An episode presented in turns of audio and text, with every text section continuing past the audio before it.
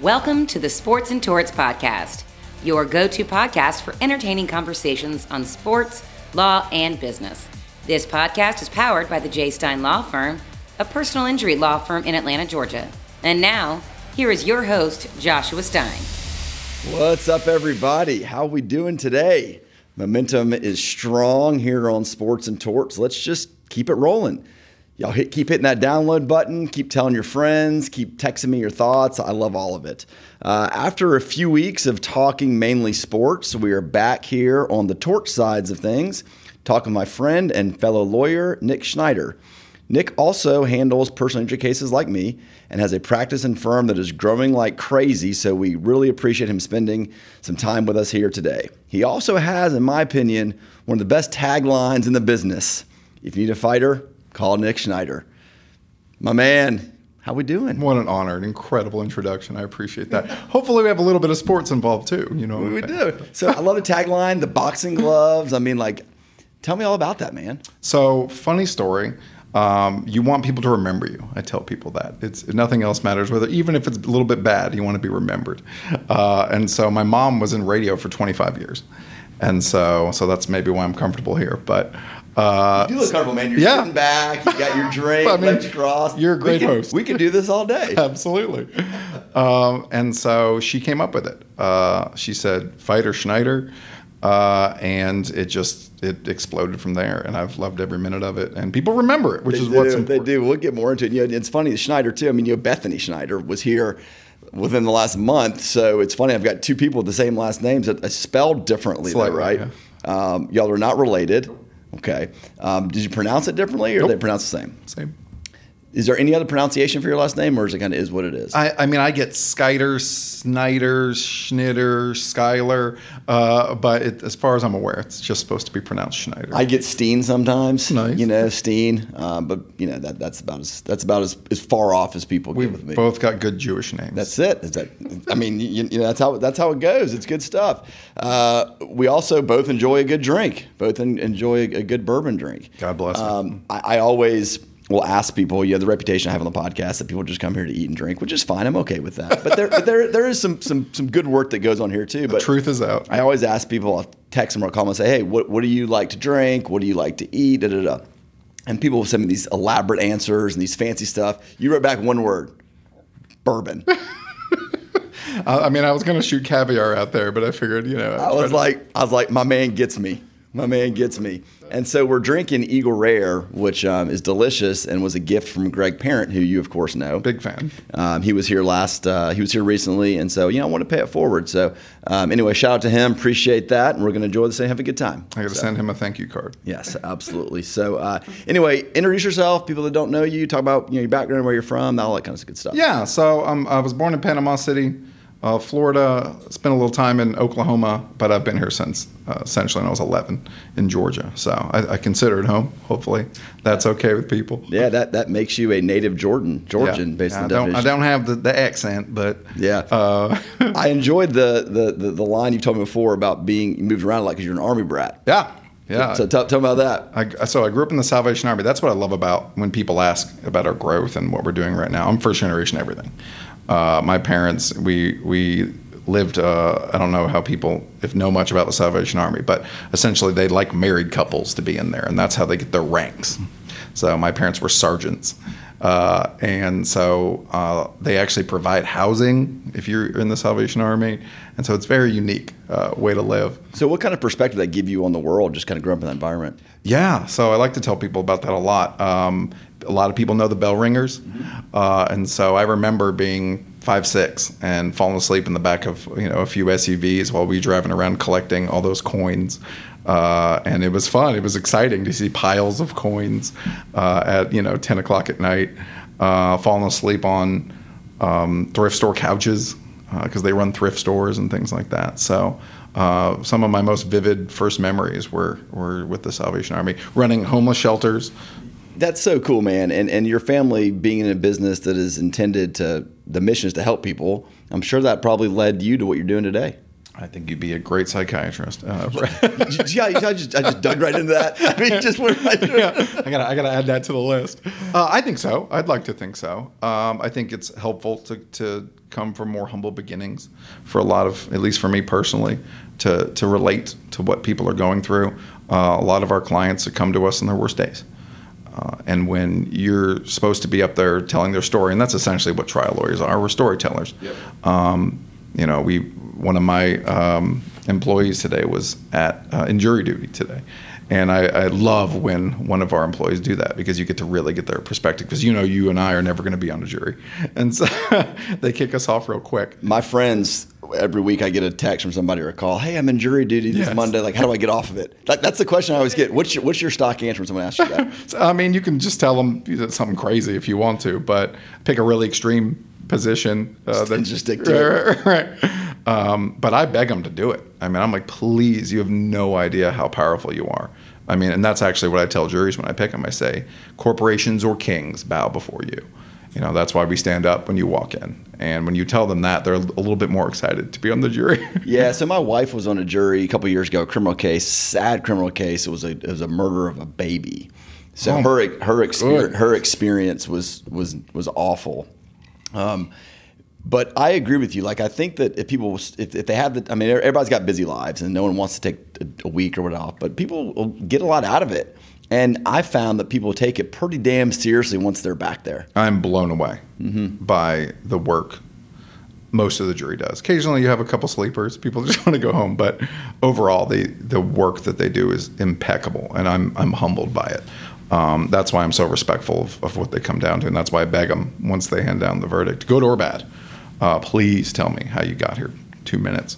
It, it changes everything. I, you, you I can do. learn so much. Things they pick up on that you never thought about. I say you, just you know, the lawyers never thought about um, how they looked at certain issues of the case. It never would have thought to be a big deal. It's wild. They stick on immense things. That's why I love doing focus groups because just they, they give you curveballs out of nowhere. You're like, what? You care about that? Uh, so, but yeah, it's it's extremely humbling, and I'm blown away by the diversity of people on the jury. You know you get when you're surrounded by attorneys you get when you're surrounded by doctors or people like that that are super educated but the average person out there they really do put in a lot of work and, and they care. And it puts out some amazing results well, you clearly, you know, you love being a lawyer. You're good at it. It's something you always want to do. I love that's the question. Why did you go to law school? What made you become a lawyer? Like that's that's such an easy question. But seriously, like what what was it? Yeah, it's no divine. You know, I wish I could give the the t- prototypical answer. I loved arguing when I was four, and like, that's what I hear all the time. Is people are like, "Oh, well, your kid likes to argue. They're going to be a great lawyer." Um, I was a very introverted kid. I like to play with my Hot Wheels and put them in line, and uh, I just I really enjoyed being alone. It was, and I and I carried that trait for a long time, uh, well into adulthood. Uh, it scared my mom to death. She was like, "You're never going to have any friends," and uh, she was very worried about it. And that helped me grow as a father. Uh, I have two young children. Uh, to not assume that the four-year-old you is going to be you forever. Um, but I, honestly, as a as a good old millennial, uh, we ran into a lot of really rough markets. I mean, I, I didn't know what I wanted to be. My parents, the the old adage, boomers love to tell millennials, go to college. How, who, what, where, why, when, no guidance whatsoever. Right. just go. And so I did. I just went. Uh, and I was getting a sociology degree. Uh, luckily, I, I got a double major before I got out in law as well. But uh, I wasn't sure. Uh, That's what ultimately brought you to Atlanta, right? College and then law school. Yeah. Which which brought you here. Okay, and let's just let's just kind of because there's so much I want to get to sure, with sure, you. Sure. Um, so let's just get right to like your first job out of out of college. Excuse me, first job out of law school. There for a few years, and then boom, opening up your firm, doing what you're doing. Like, tell me, tell me like the evolution of how you got there. So, uh, like I said, job market was tough. Uh, I did wills, trusts, and estates, and tax law. All those. Uh, right out of law school, hated it. I mean, honestly, I thought I ruined my life. Um, I was making 60 year bartending, no debt. I had a good life. Uh, so I knew I hated that, and it was very clear that my, the the, uh, the owner was not a fan of me because I wasn't enjoying it. I mean, as simple as that. And so, of course, at that phase, I just thought maybe I'm not a good lawyer, but it was the type of law, thank goodness. Uh, and then um, somebody posted an ad at my school, and for uh, personal injury law. And I never had a huge interest in it, but I was excited to do trial work, something exciting, and to help people. You know, that's such a great The part. opposite end of the spectrum of wills, trusts, estates, and tax. That's what I love about what we do. We love our wills and estates and trust. tax Yeah, absolutely. friends. Close That- friends of mine. we get to help human beings, you know, and so do uh, state attorneys. But it's such an honor to, to represent human beings who did nothing wrong. And so I got into that very small shop right off MLK Drive. Um, and uh, I was making 38 a year. I thought I ruined my life. and uh, did that for about four and a half years. Um, luckily, I had brought in uh, a family friend, connected me. Funny story. Uh, somebody I went to law school dated this woman once, and then they broke up. And she remembered me and called me and said, "Hey, my family was in a horrific incident. Can you help us out?" Isn't that wild? The the of, of you know, if you look back at like how things go and the connections and how you get clients or how things happen, like it's can be something as random as that. Like you know, the story that I tell people about um, when I was doing defense work is I went to one of these conferences we used to go to to go meet clients and do all this kind of stuff, and I went to the happy hour and I went to the room and I went left instead of right. I just kind of got lost and I ended up in this other room where somebody else had got lost as well. And so we started talking, and ended up she was like a higher up in one of these big, you know, corporations, retail companies. And so we like met right then and there through no other reason other than we both kind of took the left turn. We should have gone right, and I ended up getting in with her and getting business with her, and that kind of snowballed into a whole bunch of other stuff. So similar to you, it's you know not random, but it is something that came from Darn close. you know, came from something, and so and you, you took it, and sounds like that was a case that maybe springboarded you to. uh, Yeah, stuff. and so my son was three months old at the time,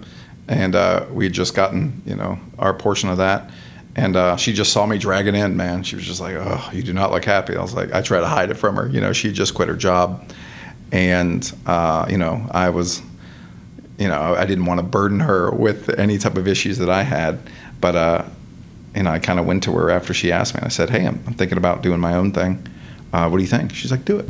Yeah, Which great crazy. to have the support of the wife. Which wife? is crazy. My wife did the same thing. She's Yeah. great. She's like, do it. You have to have that support because it's such a, it's such a monumental decision. And if at home they're not behind you, it makes that much harder. So, what year was this? How long ago? Yeah, I graduated undergrad 20, I mean, I'm sorry, law school December 2011, and I founded my firm August 2016. So Okay. this would have been, All right, so we're going to work backwards and then go forward. Backward in time, then back. I made the comment that you've been so busy opening offices, which is true. So let's let's timestamp it now. How many offices? How many employees? How many people? were you- yeah, it's, it's crazy. So when I started the firm, it was just me.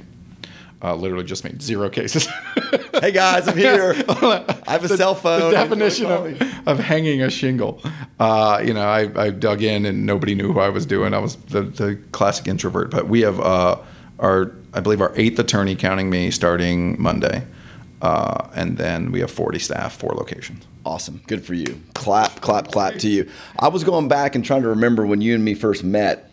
And I always like to figure out how I kind of come into people, um, make connections. And I, I figured it out. Jeff Yashinsky introduced us. Oh my God, I love Jeff. I mean, we've been Love him. talking a lot. He's a big Lions fan. So Big Lions fan. He was God my, help him. he was my when I first graduated law school went to work for Progressive, Yeah. and he was who I went to work for. it cracks me up because he he's the perfect I love fans of teams that don't win much because they're so diehard. So we played them the first I'm an Eagles fan. Yeah. Uh, we played them the first game of the season and he's like, Y'all are going down and we were texting each other through every every play basically. And from the whole time he's, he was he was absolutely convinced that we were gonna lose.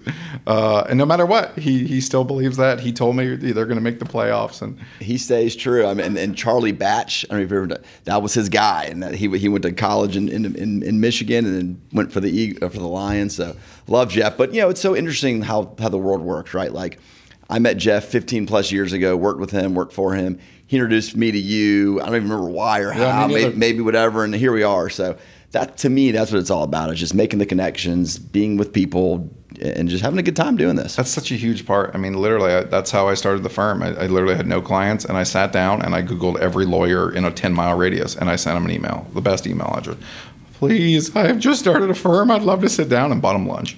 Um, and 90% of the time it was a, it didn't work out, but it only takes a few. It takes a few, and then you get you know if someone trusts you with the case and do a good job. There comes a second one and a third one. Yeah, Jim Imbriali, which is who Jeff was working for, was one of the first people that consistently worked with me. Yeah. So Yeah. It's great. So so people love the word vision and all that kind of stuff. I mean, it's a cheesy word, but when you started, like, was your vision to grow and grow and grow, or is it just like, hey, we're taking this day by day, case by case, and I'm just gonna ride this? people ask me a lot, like, what is the final goal? How many people do you want to be? Where do you want to be? Uh, and thus far, I just I, I keep following the the work, the people I can help. Um, a lot of attorneys, and I absolutely get it, get to a certain point where they start what we call raising the floor. So they only handle you know higher and higher value cases.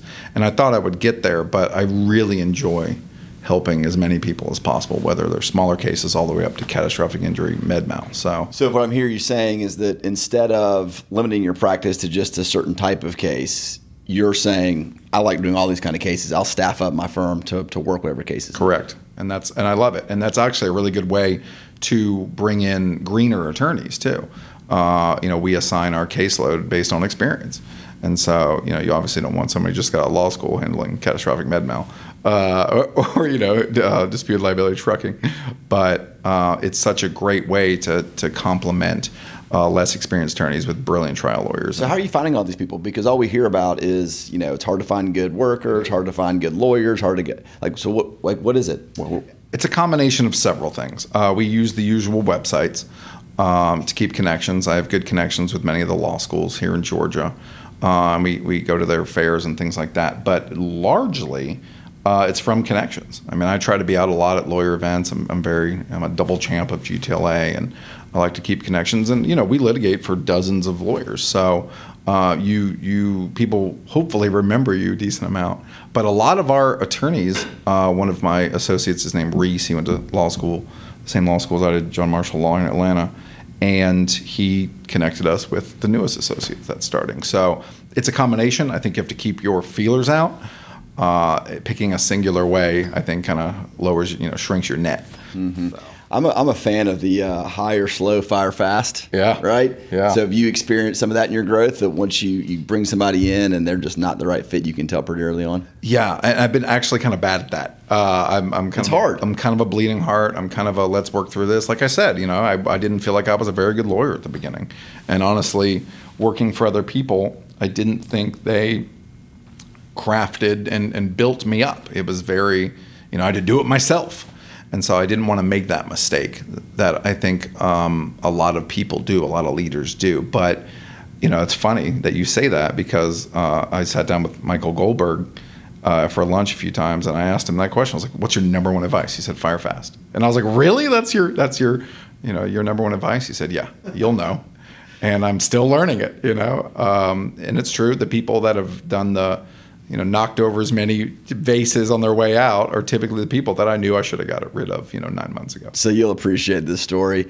Um, I hired somebody recently, a couple years back, and it it does not it was not going to go well, and I knew very early on.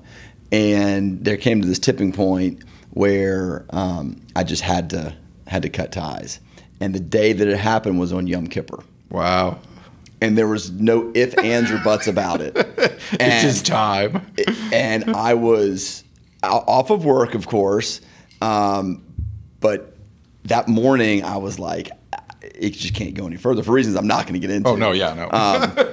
But I don't even want to know. but here, but here I am. You know, the morning of Yom Kippur, the holiest day of the year. I'm like, this is this is not good, and I'm sorry, God, and I, I don't mean to do this, but one more day. nice sign. it- yeah, yeah. So anyway, I um, you know, I always kind of think of that. You know, my my, my setup is so opposite in terms of the way I, I have one paralegal. We have very limited cases.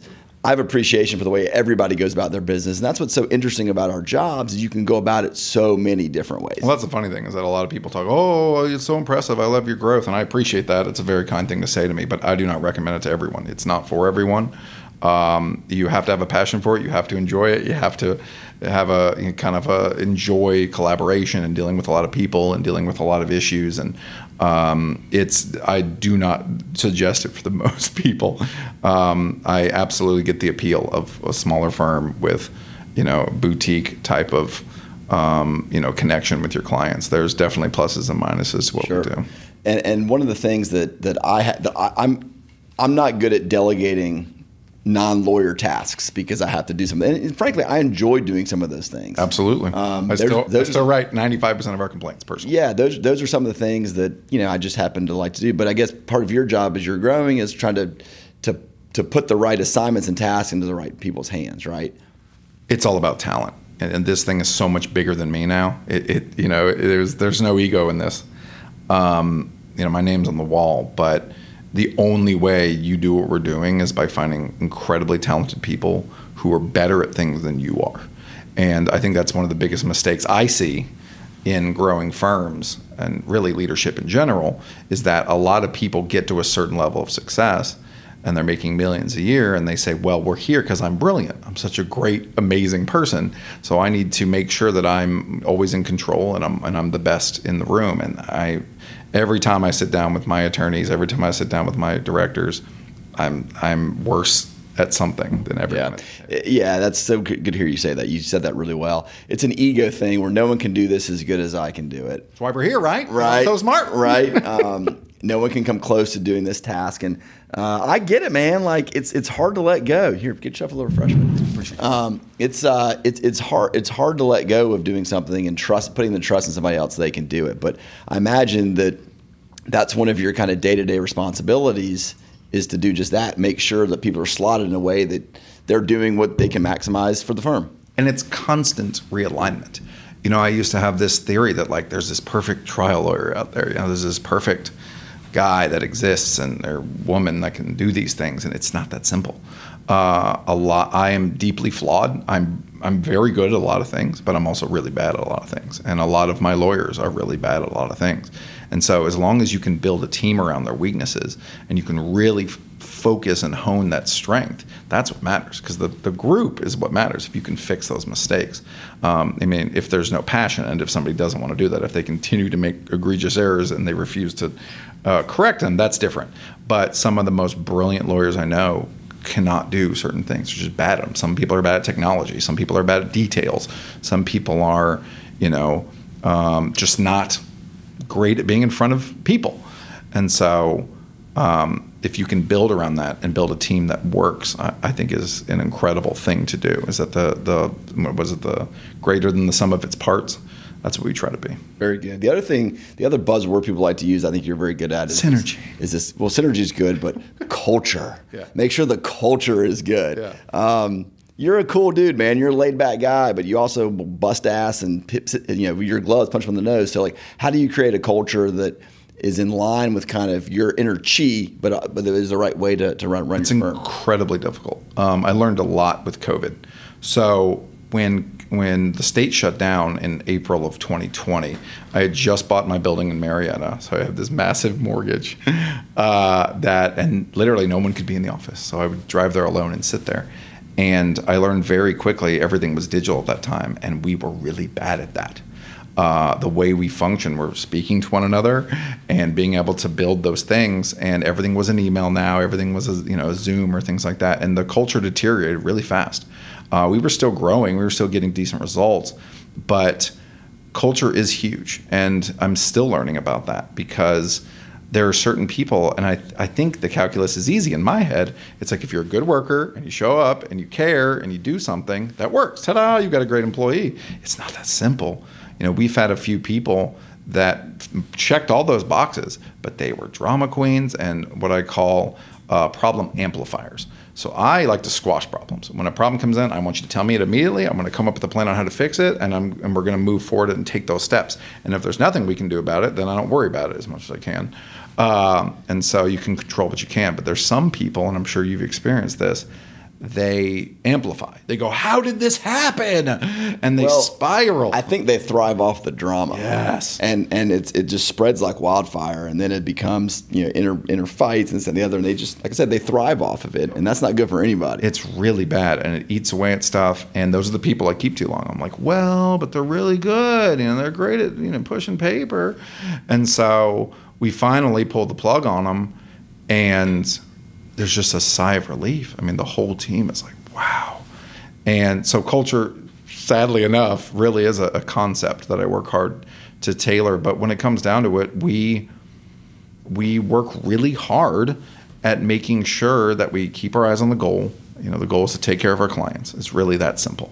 We can go through all these different other things, but if you take care of your clients and you don't take it too seriously, you know, we try really hard, but I don't expect anyone to take the firm as seriously as I do. Well, you mentioned earlier something about an executive team or a board or Mm-hmm. your words, I don't know, but that's kind of unique to law firms. So touch on that, like how you have it structured and, and what you mean by that. So I'm a really big fan of non-attorneys. I, I have a huge respect for the support staff in my team, and so uh, obviously many of my board are attorneys. We, we're a law office, but um, we have a board of essentially directors. Uh, so we have a pre-litigation director, we have a litigation uh, support staff director, we have a litigation attorney. Uh, so she's uh, head of our. So it's it's how the firm runs, other than in a courtroom.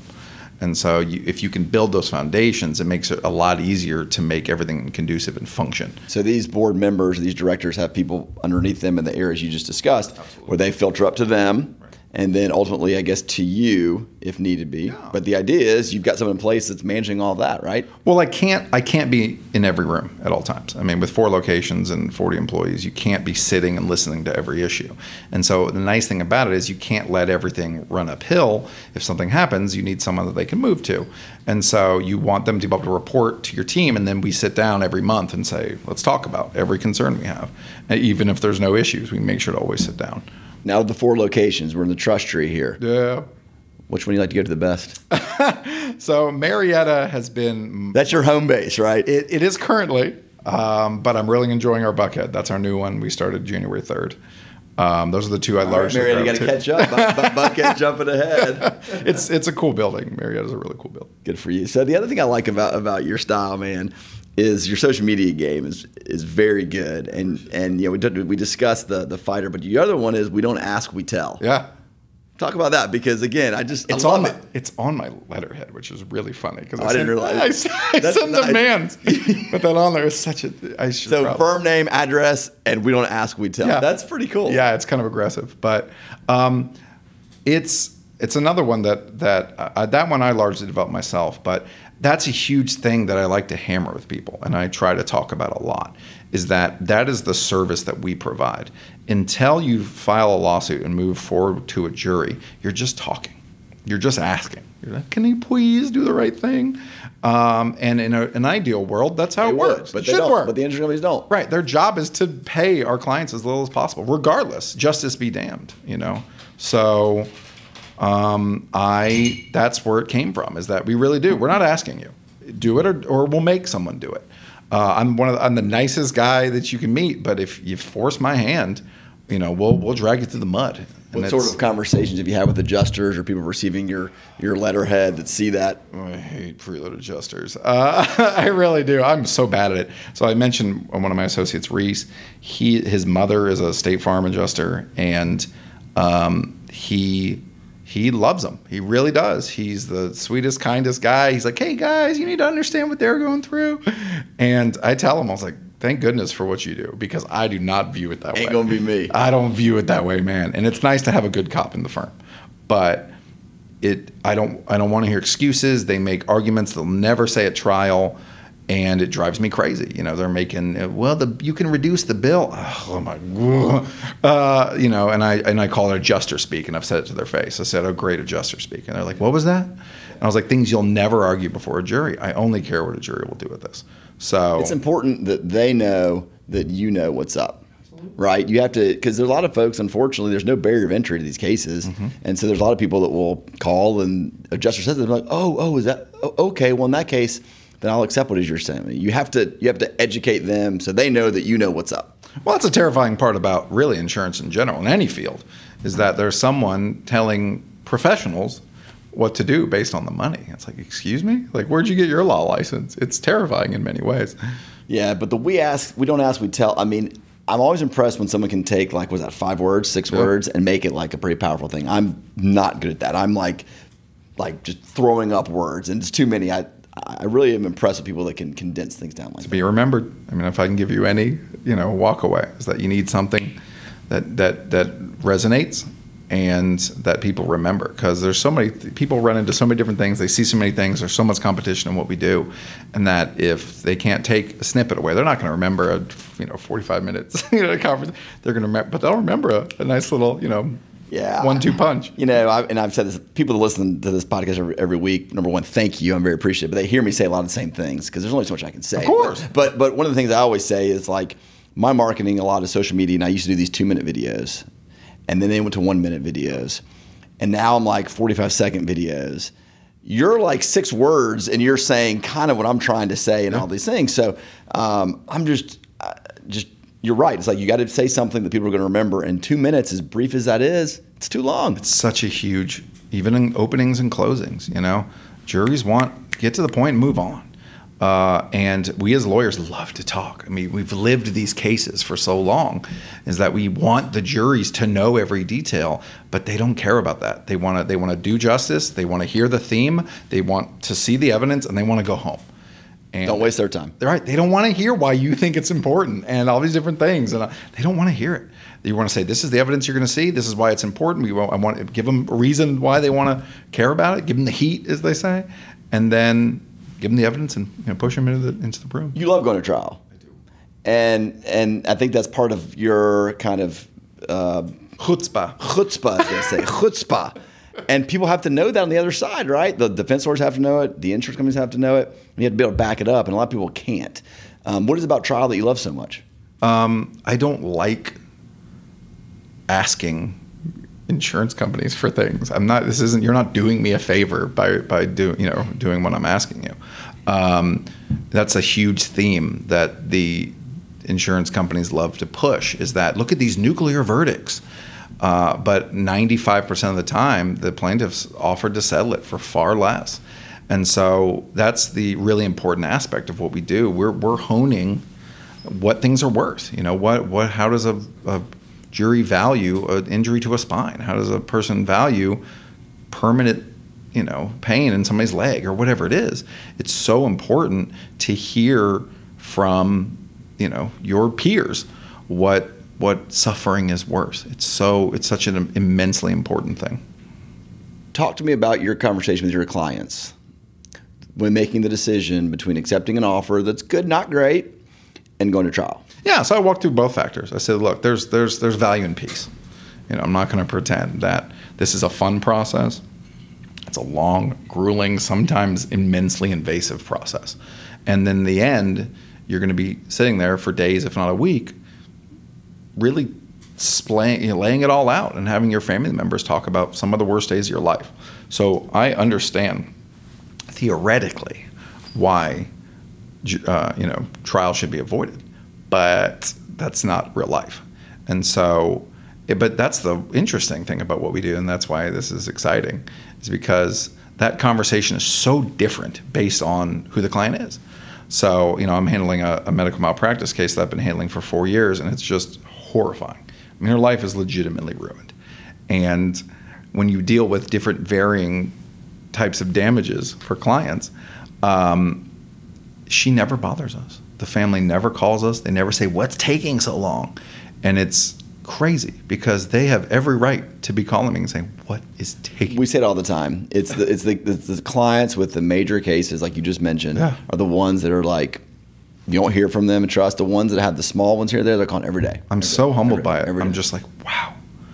And you know the conversation's very different. You know no matter what has happened in this case the ebbs and flows the ups and downs they're like whatever you say nick that's why you're here. And so it's such a now it feels like a divine calling. You know before a lot of people are like oh, i knew i would always be a lawyer and yada yada yada. That's not that was not my path. Uh, but now I, I truly believe I'm doing what I was meant. I love it, man. That's awesome. Well, back, back to the social media stuff. Um, that that comes out in your posts, right? I mean, you're passionate in your posts and and you're good at it. What do you think about when you're going to put something out, whether it's what type of content or frequency or the message you're trying to get across? It's tough. Um, you know, you don't want to inundate people. You also don't want to be boring. Um, the point is to get the point across and be remembered, but you can't make it too long. You can't make it boring. You know, people are scrolling quickly. So you want to get the point across. You want to make them understand why what you're doing is important and that they need a lawyer. uh, and that we're a value added service. But you, you have to come up with interesting things, so stories that have occurred or common misconceptions. Uh, you have to find something that will hook them. You know, I did one that said, go to jury duty. That's what I started with. And that grabs attention. You know, you have to do something. But I also don't want to be, you know, spraying dollars and, you know, holding up checks. You, you have to find the right balance of, and I also don't want to be the stuffy guy who's only standing in front of a bookcase and a tie and you know old school only you know we are a distinguished you know profession that never speaks to clients and they you know, so i think it's important to find a balance I think you also do a good job of making posts that invite interaction and invite comments and invite discussion and dialogue. I mean that as a compliment. okay good I mean, as a compliment, like because you know a lot a lot of people make a post and people are so freaking obsessed with likes and this, that, and the other. And it took me a long time. Uh, my daughter actually kind of helped me get past that of like that's not really the point of all of this. But I do think the concept of people uh, commenting and having a discussion is important. interaction yeah And and so I think that's something you're good at. Is that just by chance, or do you, you purposefully think I mean, that? we or- try, I mean, but largely it's topics that I'm, I'm passionate about, and I think people should care about. And often I'm wrong. You know, sometimes it's you know you make something that you think is going to be exciting. I'm sure you can relate to that, and it falls flat, and you're like, really? Wow, I thought that was interesting. Uh, and then you do something, and you're like, well, I mean, I kind of think it's interesting. People just you know lose their minds over it. And you're like, okay, cool. Yeah, totally. I, you know, I, I do uh, a couple a week. I put videos out, and I'll sometimes I just will show up in the morning and just kind of do them. And other times I like agonize over the content, and the ones I just agonize over, I'm like, this is so good. It's like wah wah wah. So how do you come up with it? Do you do you write them down? Do you So I sit down to. sessions all the time? So I, yeah, I do it once a month. I'd love to know your creative. I, I do once a month, um, and I used to write them out, and I would go like on a walk in the morning and like think about all this stuff, and that was when it was a, when it was a two minute thing. Right. And as they've gotten shorter, I've become more kind of off the cuff because generally they're topics that I know about and I can talk about, about, and it just kind of triggers in my mind. But I did one recently on. Um, I was thinking about some celebrity cases because people just love celebrities, right? And so I came across Dr. Phil got sued in a dog bite case. And I do a lot of dog dog attack stuff, and so I'm like, okay, well, I can kind of. I do dog attack cases. I can talk about a dog attack. Dr. Phil, everybody knows he was sued for dog attack. Let's go. That Joker went crazy. That's awesome. I mean, people from God knows where, and, and just you know, because it happens is random people share it, and then it gets shared again, and so like That's what you want. and you know, and so you can look at those Instagram or YouTube or whatever you know um, metrics, and Dr. Phil having his dog attack his guest has probably been my biggest video I've ever. you don't you know where it comes from, man. You know, That's, the, that's the beauty of virality, as they say. So. it's it's just wild. Um, and then the Google reviews is something also that that, that, that we focus on. You you you- you're pretty good at that. Like We're what's getting there. what's the secret to? Because so okay, so walk through like your thought process of timing to attract a client to get a Google review. Because generally speaking, you know you do a good job. They're happy. They get their their check. Their case is resolved. They're happy with you. But then that next step of them taking the time to go online and write about it. Like how do you thread that? Final try to do it right before they get their check or while they're getting their check, because they're, they're still there. They still remember why they care. Uh, after they're gone, like people are just dust, man. Like uh, sometimes they remember you, and thank goodness, God bless those clients. But and then obviously anytime before, they're like, you're still working, so leave me alone. Correct. Uh, yeah, I don't know if you've done a good job yet. Occasionally, we'll have somebody who's like super happy with a certain result. We'll get liability coverage, and they're over, overjoyed or whatever it is. Or we find some smoking gun, and they're like, "I can't believe you did that." But uh, you know, ninety-five percent of the time, it's, "Hey, we settled your case. We, well, this is what the check amount's going to be. We'd really appreciate it if you did it. If we did." So the sweet spot would be between cases now been settled. You're coming in on this day to get your check, so that's the moment where you can capture them, or when they're at your office. Or they're literally in the office. Yeah. Which I've heard that. Tell me if I'm wrong. That Google doesn't like They the can suppress, yeah. coming from within the same network of the. Yeah, they can spoil. Is that- is that- is that Hope a they're not on the Wi-Fi. Yeah. I mean, is that a thing? I don't- It's I- really interesting, and I don't know how it works because we've we've had several who we know they're not in the building. Um, we've had people send us uh, that they've written reviews and they don't post. So we've reported it, we've showed it. They don't they don't know. So I couldn't tell you what the inner Google, but I have heard that as well. If you get spammed from a specific area or things like that, that they'll they'll suppress it. Yeah, Google changes their rules all the time because they can. Um, that's one thing I've heard is that you know they're trying to avoid the concept of like before you get your check, Mr. and Mrs. So and so, like you have to leave this review. No, yeah, no, we don't we don't make them do anything. There's no. It's funny these podcasts. So you can you can drive yourself crazy. Well, you, metrics on anything you drive yourself crazy, but these podcasts you can get so granular um, with downloads and this, that, and the other. And so what I've learned. I'm is, excited to get lost in that rabbit hole. I used to get lost in it. I've stopped now. Like there's enough good. things in my life that I that I calculate like downloads. I've kind of stopped, but um, I'll look at it still, but not as much as I used to. But my point is that is that they will only, as I understand it, get you one download per network, regardless of the devices or or you know people in the house, or because they're trying to avoid people from doing that very thing, which is just like click, click, click, click, click. Even if it's different devices, it's not actually new users. So they Monsters. technologies will always win Monsters. monsters. the, the monsters will always win.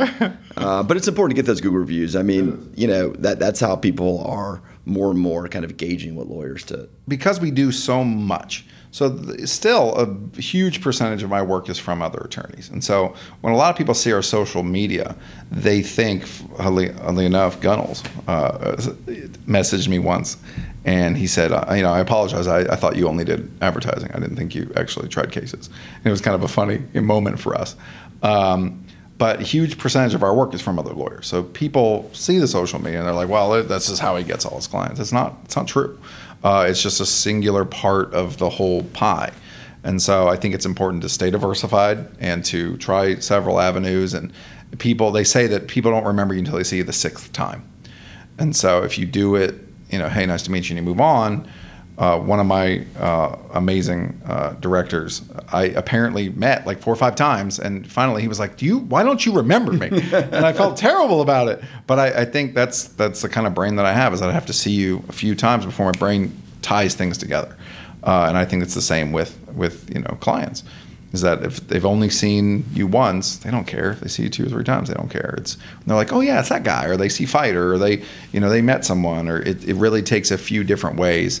They see on social media, they see on Instagram, they see you uh, some type, whatever, pick a type of advertising. Finally, they, it clicks. That, oh, right, that's the same guy. So there it is, six times. That's it. All right, you got your Eagles jacket on. We're doing some sports. Before I we do. do. that, though, uh, I want to know kind of your vision. Again, reason that big word, like your day to day responsibilities moving forward. Sure. You love the law stuff. You like the management stuff. You like the running the law firm. All of it. Like, what is what is Nick's plan for his best and highest use moving forward? Um, I have to get, as they say, out of the trenches. Uh, I still do a lot of work that I've been doing from day one. I'm still writing 95% of our complaints personally, uh, even though we have eight lawyers. Uh, I'm still doing a lot of things. Uh, until very recently, I wrote every single check. Uh, and firms that are, you know, fifth of my size like, what are you doing? So I think I have to get out of the minutia and I have to learn to manage those. But they just feel like such pressure points. I've gotten much better at pulling away. I, I, I my goal this year has become what I call non-essential.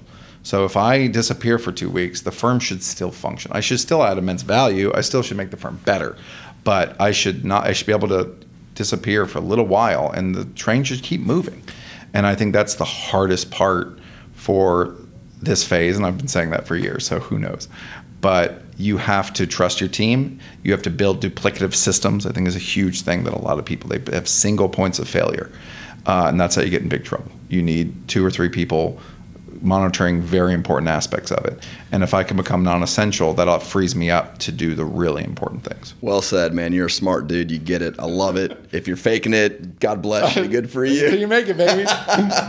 Uh, and listen, when you disappear for two weeks, give me a call. it could, hopefully it's soon. You know, I, I, I can sneak away for a day or Hopefully two. it's soon. I'm, I'm eyeing Amalfi in uh, in Italy. So That's funny you We'll say that what happens. because because you know how how Instagram and Facebook they'll spam you with Yes. things.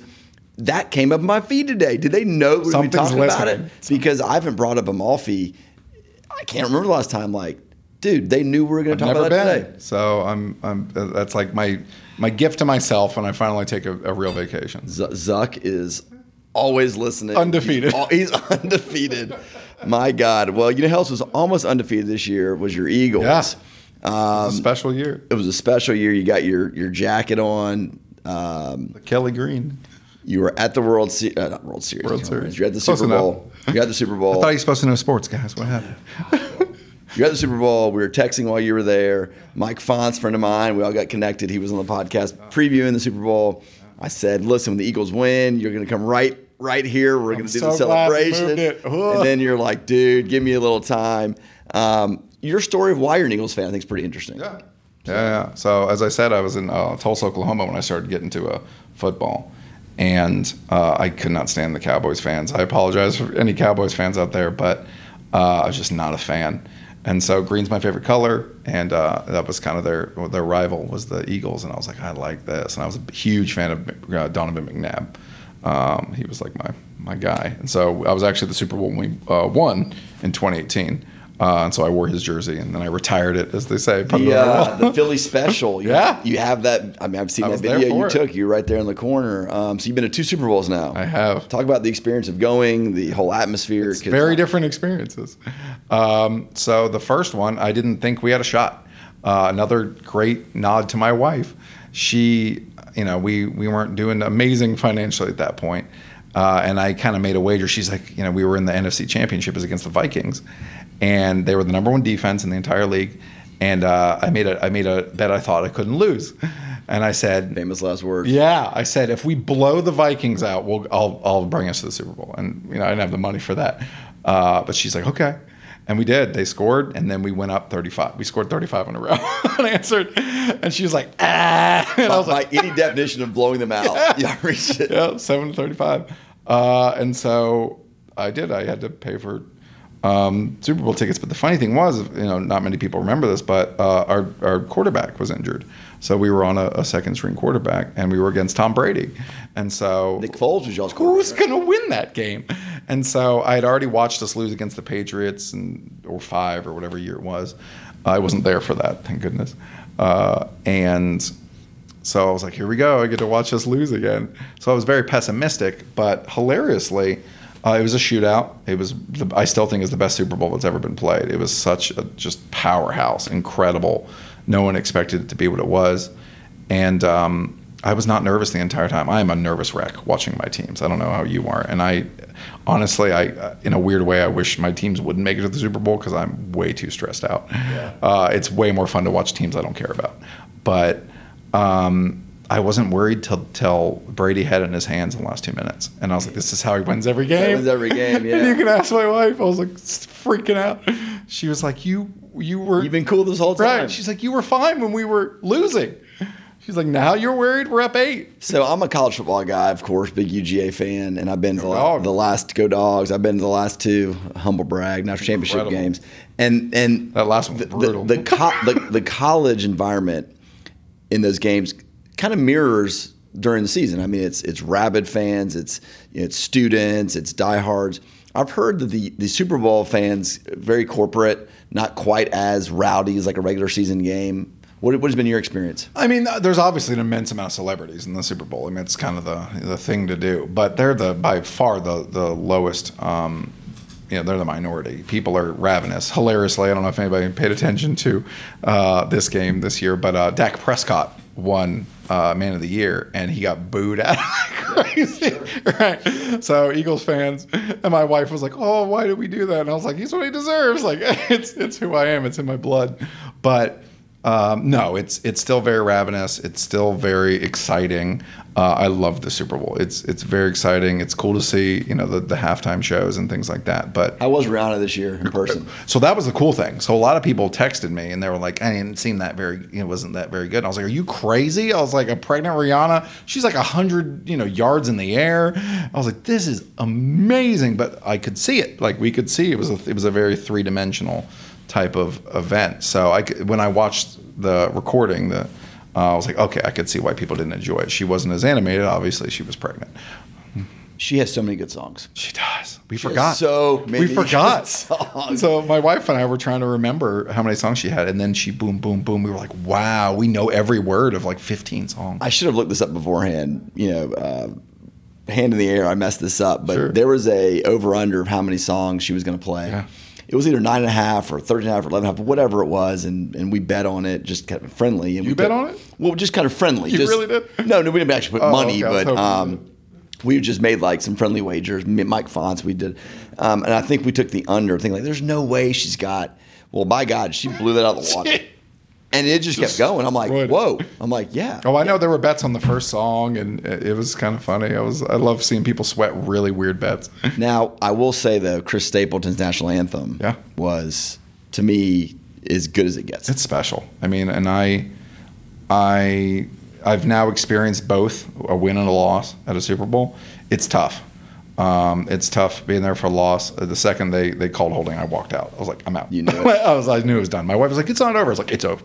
I assure you, it's over. Uh, it was kind of funny that that she knew that that I knew that immediately, and she was so shocked. But um, it was kind of funny to see Mahomes limping as heavily as he was, and he came out perfectly fine. I was like, What is, what is your take on that? they drugged Mahomes? him. They drugged him all to hell, man. And Just shot him up. Uh, there's no, there's no other way. I mean, he literally couldn't walk off. He couldn't walk, and then almost like Brady, like when he had the ball at the end, he just kind of felt it. Um, and then that that penalty, James Bradberry.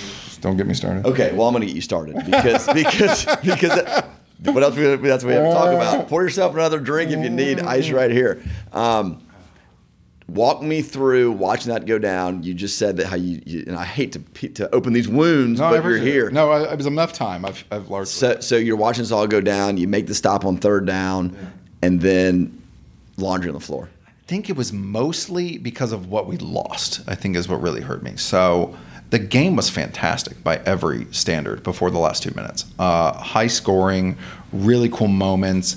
I mean, Jalen fumbling the ball and them grabbing it. I mean, it was I ha- I hated it, but it was it was a really good Super Bowl.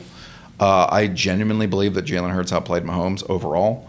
I would agree with Um, that. Yeah, I think our defense was fantastic in the first half.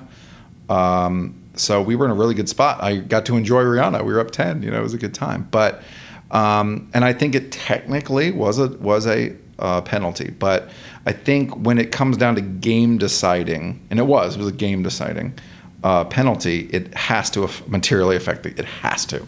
You cannot decide the game based on a technical no effect. Um, you know, play. I just think it, it robs the world of it. And so when you think about what was lost, they kicked the field goal there. The Eagles get it with 90 seconds left.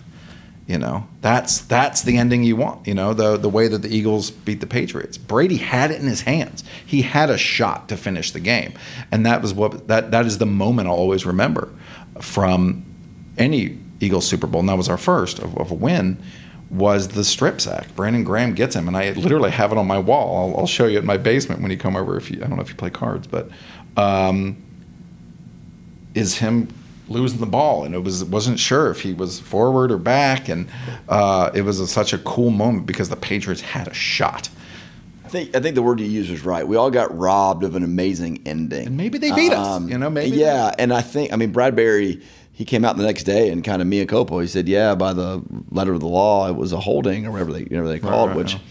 You know, maybe it was, but I think in that moment you swallow the whistle. You, gotta- don't want you don't want the You zebras. Pick, you got to pick the flag. you don't want the zebras to to dictate the outcome. And I watched it, and my, his his path was not impeded. He literally it wasn't. It didn't slow him down. He didn't jerk. There was nothing. And to your point, once that play was made, it was clear they would run the clock down. It was over. So so you leave. You're like, to hell this. I'm out of here. I knew it was over. There was a really hilariously. There was a super drunk guy in front of me, and I was like, "You think Eagles fans, right?" He's a Chiefs fan.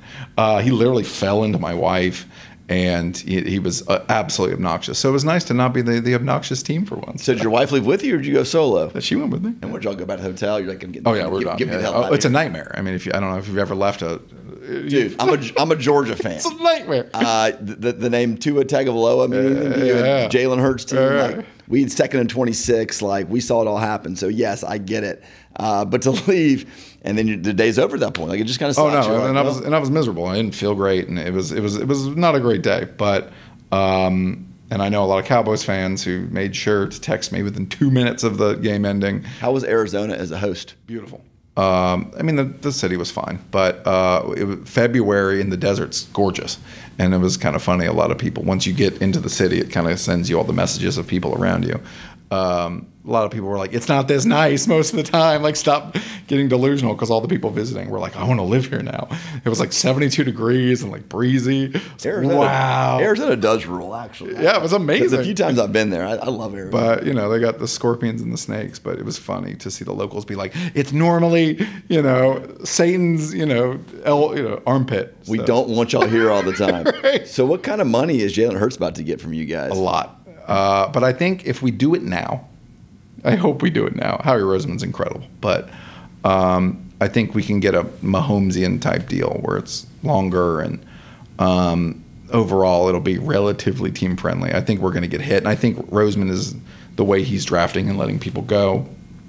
He's going to. He knows that they're going to get a deal down, but Hey, the man. I agree.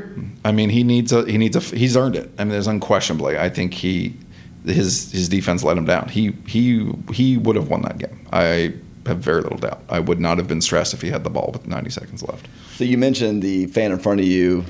You said he was a Chiefs fan, not the obnoxious Philadelphia fan. uh, I mean, since you're not from Philly, I guess you're not the obnoxious Philly guy. Uh, I think my wife would disagree. I mean, do you, Uh, do you travel up to Philadelphia, go to the Linc, and just get right in it without you, the Linc. I'm proud of you. Uh, so yeah, we went. do my homework? I'm proud of you. No joke. Um, the we went for the Cowboys game this year when Mm-hmm. they came to the Linc. Um, it was great. It was a great game. Uh, so I am I am more pleasant on average, but at a Super Bowl or high stakes Eagles games, I'm I'm a lot more traditionally Philly. So my wife's like, stop. All right, now you're not a, you're not a Philadelphia Phillies fan now, are you? Uh, I mean, I'm uh, I'm definitely more of a Braves fan. Okay, Yeah, absolutely. No, I'm. So I'm watching the World Baseball Classic, Yeah, and Trea Turner is just freaking awesome. yeah. and he's going to be in the division with the Braves. the next decade. I thought we left the Nationals. We were good. Now he's back. I'm like, I love the guy, and now he's going to kill us. Ugh. You a baseball fan? Um, nowhere near as much as football, but I definitely follow it, and I always want the Braves to do Football's well. your number one. and unquestionably. Um, All pro. Any college? yeah, I mean, I follow the dogs and things like that, but it's nothing compared to pro. Pro is it just holds a special place. In It's hard to be um, both, like diehard. It is. And I, I think the reason that I can't fall in love, and I enjoy it, uh, I think I'm going to go this year uh, to a dog game, but uh, is that the blowouts. It's just like, are you going to win by 35 or 72? It's like, that's not it. Like, even the worst, that's what we call any given Sunday. The worst NFL teams got a shot. Um, and a lot of the, the vast majority of games are decided by one score. And that's exciting to me. So these are professionals. And Yeah. you better keep some respect. You're, you're right. I mean, more than half the games that a good college team plays is a blowout, and no one really wants to see that. And they literally got to pay them to, to get their, you know, pants Yeah, you blown pay them to come. Like, come on. Like, that's such a weird thing for me. And so that's why it's hard for me to. I mean, it's great. You get to know your team's going to win. But I we went down a couple years ago to a um, South Carolina Georgia game, and Georgia was like a 24 point favorite, and they lost. And I was so mad. I was because I had like I'm like here I am. I get I to see the dogs. Here we go. Yeah. And I was like, I was so livid. I was like, I'm not even that big of a. Well, see, my, my problem with the football, like the Falcons. I mean, I, I will, my dad loves them. My family loves them. I want them to watching be them. I good. want them to be good, but like I, I hope they get Lamar. Uh, They're not going. to. They're not going to, but I just can't get invested in them. And How cool would that be, though? Like uh, It Michael would, Vick it, would, 2.0. it would be oh, like, like- when Vick was here. so it was exciting. super exciting. If I'm Arthur Blank, I'm saying I ain't got only so many years left. Like, let's just roll the dice. Let's what assume, does he care? let's assume you can't win a championship. Who cares? Ticket sales, excitement. Atlanta would embrace Lamar beyond anything. I would. I'd be at three times as many games. I turn down tickets to Falcons games all the time. I'm Right. I, I don't really care to go. But if, but if you have the product of Lamar Jackson and all that comes with it, I'm much more interested in going down there. It's so exciting. We'll see what happens. I hope they don't blow it. Please. I hope they're like pretending. There's a lot of theories that they're waiting until after the draft, and so then you get you give up next year's picks, and so people are Interesting. That's the interesting. Is that they don't want to give up this year's picks. Well, they'll blow this year's picks anyway. So that, that's my favorite thing about Falcons fan is like when, when the Falcons are four and ten or three and nine, whatever it might be. It's always like, okay, well, let's just lose these next couple games, get the draft pick. Every year's a discussion. Then we'll win three meaningless games at the end of the year, and Right. we'll end up being the 10, 11, 12 pick. We'll screw that pick up also, but it's the same narrative. I'm like, I'm just tired of the goal every year to be get a good draft pick that we're going to mess up anyway. Who threw the number one draft pick this year? Well, they traded it. Uh, Bears had it, and they traded it. No, no, no. Bears had it, but somebody had it, and then they won a meaningless game. Oh. Was it the the Texans? I can't remember who it was, but they literally just completely they just won at the last second. That's they, a fireable and they gave up the. What are you What are you doing? doing? That is a transformative for five ten years decision. And I, I try to be, you know, always win and focus and all that, but no, I mean, uh, to win a meaningless game and, and drop to the second overall draft pick, it blows my mind. Blows my mind. I mean, look what look what the Bears got for that. They got a huge haul. It's going to change everything.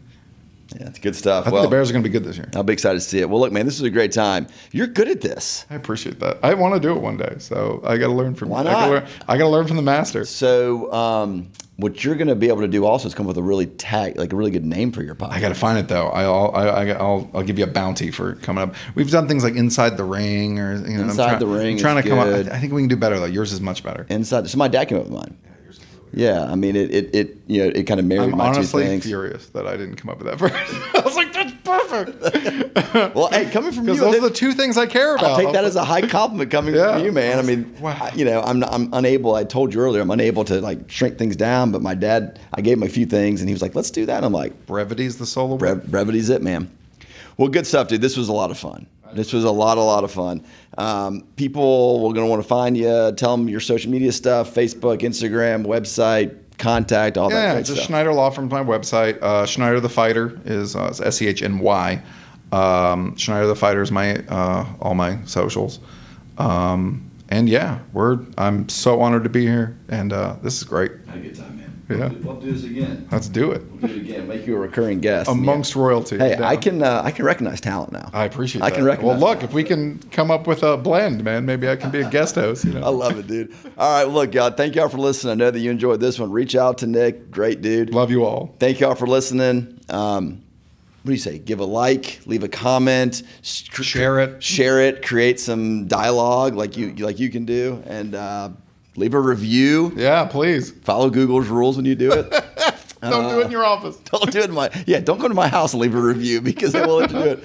Uh, you can go to sportstorch.com, find old episodes, find it wherever Apple, Spotify, all of it. Uh, thanks for listening. Until next time, as always, keep chopping.